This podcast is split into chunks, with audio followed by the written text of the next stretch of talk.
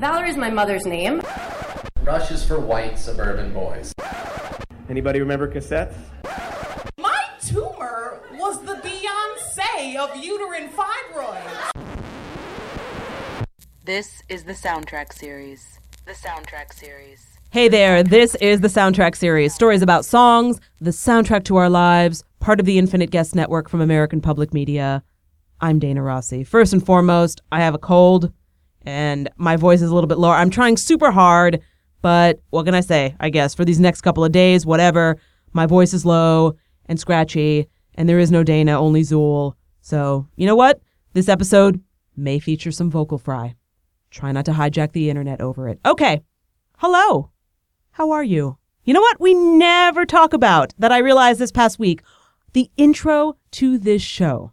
I was talking to a friend, someone who actually is one of the snippets in the intro to the show, and it occurred to me that I have never once explained who those people are or what their stories were about or what songs. Not that I, I thought I needed to. I'm pretty sure you get it. It's not high art. But I thought you might like a little behind the music story, music story. I'm not sure if that makes any sense. I thought you might like to know what's behind those. So here you go. The four excerpts in the intro to this show are from four separate soundtrack series stories. Valerie's My Mother's Name is Alexis Sotilli, and that was from her story about Valerie by Steve Winwood and her mother, who suffers from dementia. Then Rush is for White Suburban Boys is David Balutansky, and it's his story about listening to Tom Sawyer by Rush the entire summer of 1984 while he kept busy. And let's just call it and leave it at that. Anybody remember cassettes is the great Dan Charnas. You've heard me mention Dan on this podcast before. He had co-hosted the crazy awesome hip hop soundtrack series that we did in November of 2013. And thing about Dan that's really exciting, his book the Big Payback, The History of the Business of Hip Hop, was just optioned by VH1 for a TV movie called The Breaks. So I am sure we will be talking a ton about that in the coming year. But anyway, anybody remember cassettes was from his first soundtrack series when he told his story about working with Rick Rubin and discovering and signing Sir Mix-a-Lot and basically being one of the people responsible for unleashing Baby Got Back on You, Me, the World. And finally, my tumor was the Beyonce of uterine fibroids is Renika Reddick, telling us all about this massive uterine fibroid that she had to have surgically removed, but how when she was convalescing and she was watching Beyonce sing Love on Top at the VMAs, it made her realize that her tumor was kind of like the Beyonce of fibroids in its drive and persistence and how it was pushing all her other organs out of the way. Beyonce really is everywhere. But anyway, I just thought you might like to know a bit about that intro, especially if you are a new listener. And I know we have some new listeners now that we're with Infinite Guest and American Public Media. So there you have it. And, you know, I've been playing with the idea of switching those excerpts up and using some different ones from more recent shows, but I don't, I don't know. I don't know if I'm quite ready to part with these yet. I, I love them. I love them so much. And um, hey, you know what though? If you would like to hear any of those stories, Alexis's, David's, Dan's, or Renika's, but you can't find them in our archive because they are from a few years ago, and I know sometimes that gets tricky, reach out to me. Either email stories at soundtrackseries.com or on Twitter at soundtrkseries and just let me know. They're great stories. I am happy to send them to you. Okay, so, oh my God, it has been two weeks. We have so much to catch up on. Real quick, the last two weeks recap of stuff so we can consider ourselves caught up here. Number one, sharks are the new owls. I'm calling it. I give it three months before we start seeing shark print shower curtains and shark print throw pillows and googly eyed macrame shark plant holders that you hang from your kitchen window. I just, this pot has been simmering for a while, I think. But I was certain of the shark trend about to go boom when I saw the Super Bowl halftime shark show, of course, which personally I was pretty lukewarm on the whole dancing sharks and shooting stars, the more you know, and the set from the video for Shiny Happy People, apparently. But then Missy Elliott appeared and all was forgiven. Oh my God! Am I watching the 2001 VMAs all over again? I sure am. I can even pretend this nice Katy Perry girl is Nelly Furtado. It worked for me. Okay, second thing. You know what? Beck and Beyonce are two totally different performers with two totally different skill sets. And you know what? I can't believe I'm actually stating something I would otherwise have thought was a totally obvious sentiment that was unnecessary to verbalize, but here I am doing it anyway. I have a question though. Why has no one turned it around? Okay, so it's like we've all seen the meme. You've seen somebody on your Facebook newsfeed post the meme that says, Beyonce has 27 writers and 19 producers, and Beck has one writer and one producer, and it's him. My question though is, how come we never see the flip of that that says something like, in one live performance, Beyonce had 343 turns, 260 hip slaps, 404 pas de bourrées, 73 worm like full body movements in one pair of 5 inch heels. And Beck had four jump up and downs, six side step slide run hand through hair, and 10 spins on his heels for one 360 degree rotation wearing a pair of cowboy boots. Why don't we ever see that flip? And I know what you're going to say, and I get that album of the year, which is why this whole thing started, is more for writing and producing than performance. But it's just that this isn't the first time I personally have seen this kind of meme specifically questioning Beyonce's talent or implying she should be taken less seriously than Freddie Mercury or Beck or, I don't know, Mickey Dolenz because she doesn't do all of her own songwriting and producing. And believe me, this is coming from someone who basically likes but does not love Beyonce. It's awesome to see Beck win a Grammy, but I think we can do that without hollering about Beyonce being a total hack. So, do a lady with a head cold a favor and enough of these bullshit memes. Because I know that, I mean, yeah, maybe the Grammy one has died out by now, but another one's gonna come up. Posting or saying stuff like that, I'm sorry, kind of makes you sound old and crotchety. Though I'm about to be a total hypocrite on that because for real, where was Kanye when Coldplay's Parachutes beat out Bjork's Vespertine for Alternative Album of the Year in 2002? Because I could have totally used him then and only then. All right, number three, I'm too sad about Jon Stewart to really get into it, other than to say I barely know life as an adult without Jon Stewart as the host of The Daily Show. That is sobering, and I'm heartbroken, and I'm still processing it all. But I will say that my suggestion for a new host, hear me out, RuPaul. I'm going to let that land. Okay, finally. Oh my God, oh my God, oh my God. It's the 30 year anniversary of the release of Breakfast Club, my favorite of the John Hughes movies. Ferris Bueller's Day Off, a close second, tied with 16 Candles, also for second, and Christmas Vacation, a third second. Okay, how is this? Pretty much, I love all of them except Curly Sue. I also do not think this is a particularly unique opinion. Okay. Anyway, February of 1985, Breakfast Club is released in theaters.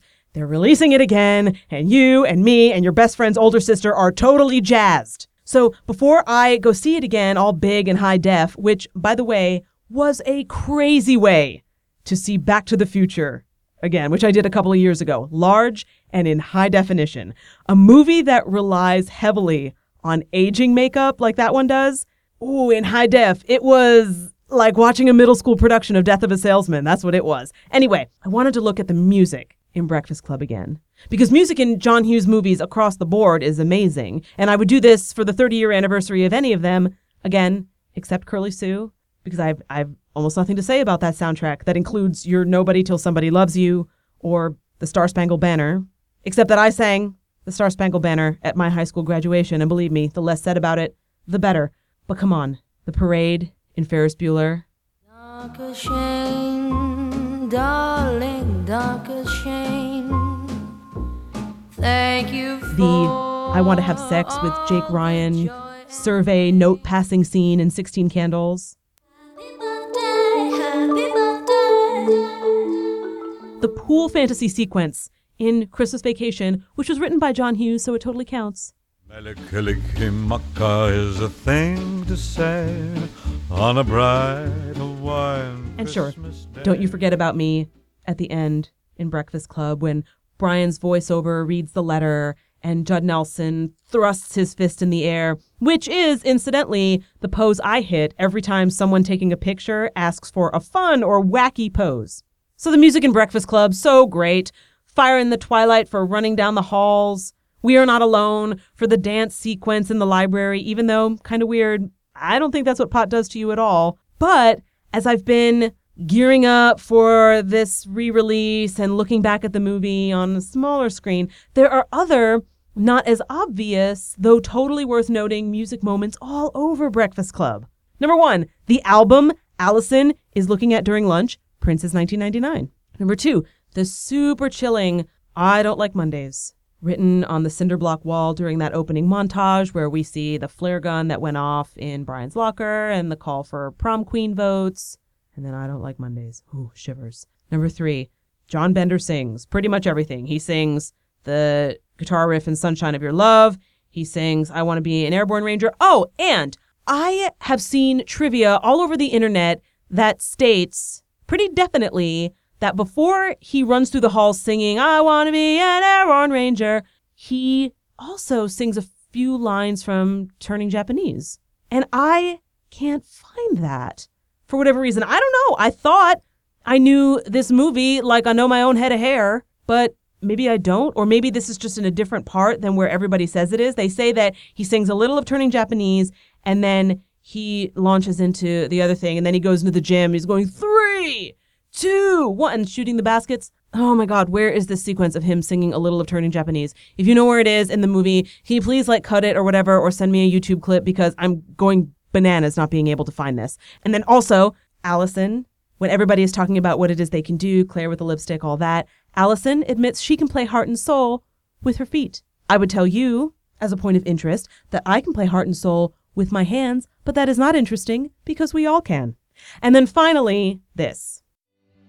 And these children that you spit on as they try to change their worlds are immune to your consultations. They That's the Bowie quote shown at the beginning of the movie that then breaks like glass, which I just read was suggested to John Hughes by Ally Sheedy. I'm not sure if she suggested the entire idea of putting a quote at the beginning of the movie or just that it should be this one. And if it was that she just suggested it be this one, I would love to know what he was considering before this one. Like, leave the gun, take the cannoli. So, anyway, that's all I got for now. We covered a lot, and I'm glad we got to catch up. And I'm I'm just really excited, especially that Breakfast Club is about to be re-released. I love it when some art form, movies, books, TV, music get it right and show precisely how different we can be from one another or how trend or our superficial day-to-day can change, but teenage emotions are universal and forever.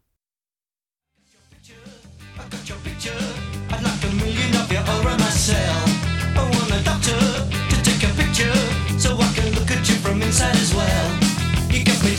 Turning down. I'm turning in, I'm turning right, I'm turning Japanese. I think I'm turning Japanese. I really think so. You know what, though? Now that I'm thinking about it, I wonder if, because there's a part in Turning Japanese that goes, Everyone around me is a total stranger. Everyone avoids me like a cyclone ranger. Everyone. I wonder if that sounds enough like, I want to be an airborne ranger, that people heard that, that maybe he was only singing, I want to be an airborne ranger, and, but they heard this part of Turning Japanese, and so they thought he started with that and then went into this other song. Or maybe I'm not able to tell the difference. Maybe he did slip it in there and I just can't hear the difference. I'm telling you, please send it to me if you find it. You can see how this is going to cost me sleep. All right. Our story for this episode is from highly prolific writer and the author of the upcoming book, The Thousand Natural Shocks, Isaac Butler. Isaac tells us about Shop Around by Smokey Robinson and the Miracles and the unforgettable woman who introduced it to him.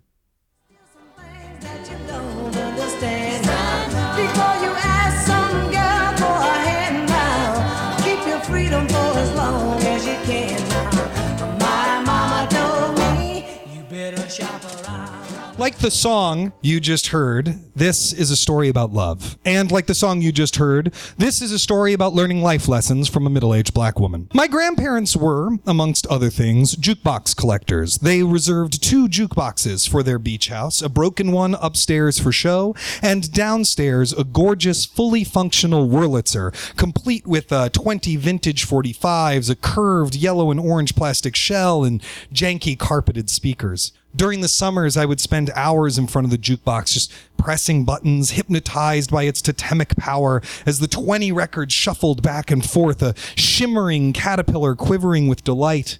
And then I'd marvel as the metal selector arm would come to life, swooping down to pick the lucky winner, uh, Del Shannon's Runaway, for example, or Dion's The Wanderer, and place it on the turntable. I fixated on certain songs, playing them over and over again. In particular, the Beach Boys 409 and my absolute, absolute favorite song when I was five, The Jamies Summertime. Now, for those of you who have never heard it, Summertime by the Jamies is, and I do not put this lightly, easily one of the 10 worst things white people have ever done.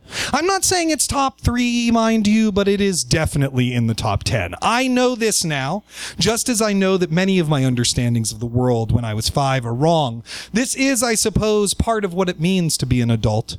Still, at the time, I loved Summertime because of its high pitched, close harmonies, and because, due to the jukebox's degraded speakers and overdriven gain levels, I misheard the lyrics and thought the song was about dinosaurs. Thus, Thus, are you coming or are you ain't became an Archaeopteryx laid an egg. One day, I asked everyone in the house for their favorite songs on the jukebox. My dad picked Pretty Woman, solid choice. My mom picked The Temptations' My Girl.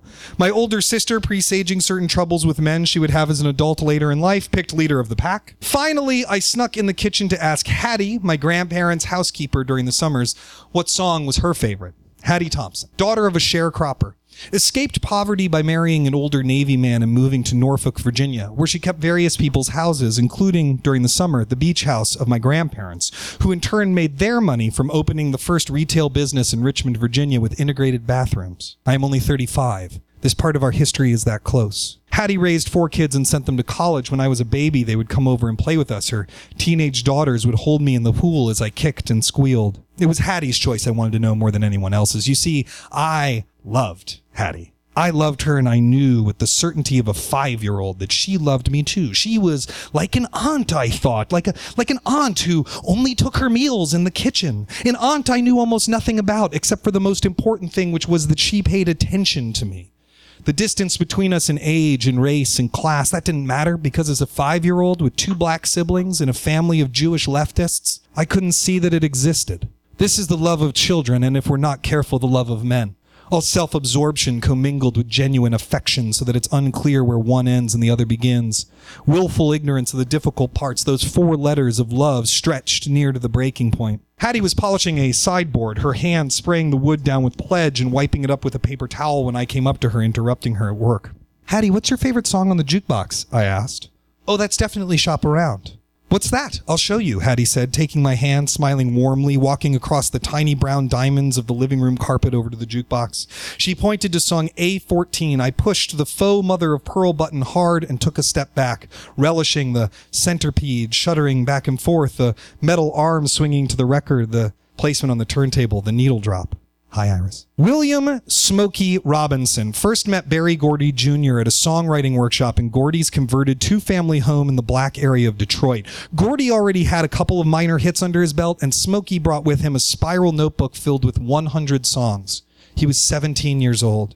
Together, Smokey and BG, as his friends called him, would go on to build what by the mid 1960s was the largest and most profitable black enterprise to that point in American history. From 1960, when Smokey's Shop Around became Motown's first million seller, until 1970, Motown released 537 singles, two thirds of which were hits. The big record labels, all of which released far more products, saw an average hit rate of 20%. Motown was built out of the songwriting genius of folks like Smokey and Holland Dozier Holland, combined with the exacting quality control of Berry Gordy, who was musically illiterate but knew how to make a hit. Gordy's standards were as relentless as they were rigorous. Songs needed to have traditional structure. They needed to not be too long. They needed to have a hook, a core magic special something that you wanted to hear again and again. Once the hook was discovered, it had to be foregrounded, repeated, and driven into your brain so that you were hungry, so hungry to hear it, you just had to buy the record. But most importantly, Gordy felt that songs were best if they told a story. And in Shop Around, the story Smokey wrote for his group is this. A mother calls her son to her side and decides to give him some love advice. And the love advice is that women are like products in a store, and you should find yourself a bargain rather than marrying the first one you fall in love with because love is a transient, temporary thing. Keep your freedom for as long as you can now. So it's not exactly the most romantic song in the world. In fact, it's probably the most practical song about love ever to sell more than a million copies, but it doesn't matter because Shop Around is a machine whose every part is fine tuned for the delivery of joy. The intro deploys a trembling gospel tension like we're hearing Smokey testify, and then on the verse, the song opens up into a loping shoo-wop of guitar and upright bass marked with feminine rhymes built on the repetition of the word now. The bridge's melody somehow mimics the expressive speech of a woman delivering a life lesson over this traditional blues groove. Over that summer, Shop Around became, in my mind, a substitute for Hattie, or perhaps a substitute for my love for her. So at least once a day that year, if I saw her, I would walk to the jukebox and press A14 for her. And for years afterwards, the first time I saw her with the jukebox around, I would play it. I would play it, and what I would mean is, I remember. And what I would mean is, this is ours. What was it like to be Hattie hearing Shop Around for the first time? Would she have been old enough to hear it in 1960? Did she, like Aretha Franklin hearing Sam Cooke on a car radio for the first time, ask whoever was driving to pull over so she could dance in her seat? Did she and her husband dance to this very unromantic song about romance as they courted? Did her kids grow up as I did with the love of Smokey and the Temptations and the Four Tops and Martha Reeves and the Supremes? I'll never know the answer to these questions. I can't ask Hattie because she died when I was in high school of causes unknown. And I can't ask her family because at their request, we did not attend her funeral, and there's been no contact between us since. I don't even know how old Hattie was when she died, so I cannot figure out how old she would have been when she first heard the song. After Hattie died and my grandfather died, my grandmother began the process of selling the beach house. Paintings began disappearing from the walls, furniture too. The sideboard that Hattie cleaned every day vanished into my older sister's dining room. We all gathered as a family at the house one last time, clustered toward the end of this massive dining table where my grandparents had hosted their extended family over the years for raucous meals and epic games of risk and trivial pursuit. The jukebox stood unplugged and silent in its corner. Being in this room without scratchy music playing felt almost sacrilegious, so I walked over to the Wurlitzer and reached around its back and plugged it in, surprised to discover it still worked. It still made its little clicks and clacks as it came to life. It, it even lit up, turning the white walls around it orange and yellow and red. I pressed A14. The centipede shuddered. The metal arms swung. The needle dropped. There was this split second of crackle. And then Smokey's voice erupted from the speakers, the, the words barely intelligible. I'm standing in front of the jukebox, just breathing, just listening. I saw out of the corner of my eye my grandmother reach over and touch my mother's arm and say something to her. My mother gently told me I needed to turn the jukebox off. It was about to be sold, you see. Records in it were valuable, but being vinyl, they depreciated every time they were played. I walked behind the jukebox and unplugged it, the music abruptly cutting off. I stood there, at the power cord in my hand, thinking about Hattie and holding her hand as we crossed the diamonds of the living room carpet and the funeral we weren't invited to.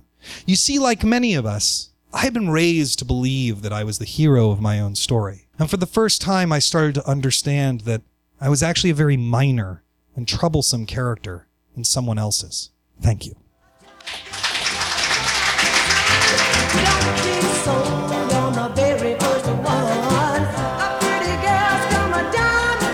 Yes, Isaac Butler. And you know, we had a jukebox in my house growing up, which is how I knew more about the catalog of Rupert Holmes than any four year old probably should. That's it. That's our episode for this go round. This has been the soundtrack series. And hey, I wanted to ask you something. As I'm planning future episodes and people to approach, to ask to tell stories, I wanted to know whose story about a song would you like to hear? It doesn't have to be a celebrity, it can be anyone that you think has a really great story to tell about music in their lives, or someone you'd be curious to know how music has factored into their life. So let me know on Twitter at SoundTRK Series. And as always, you can find us on Facebook, on Twitter, right here where you found us, and deep within your heart if you believe, or something. This has been the Soundtrack Series, part of the Infinite Guest Network from American Public Media. Thanks for listening.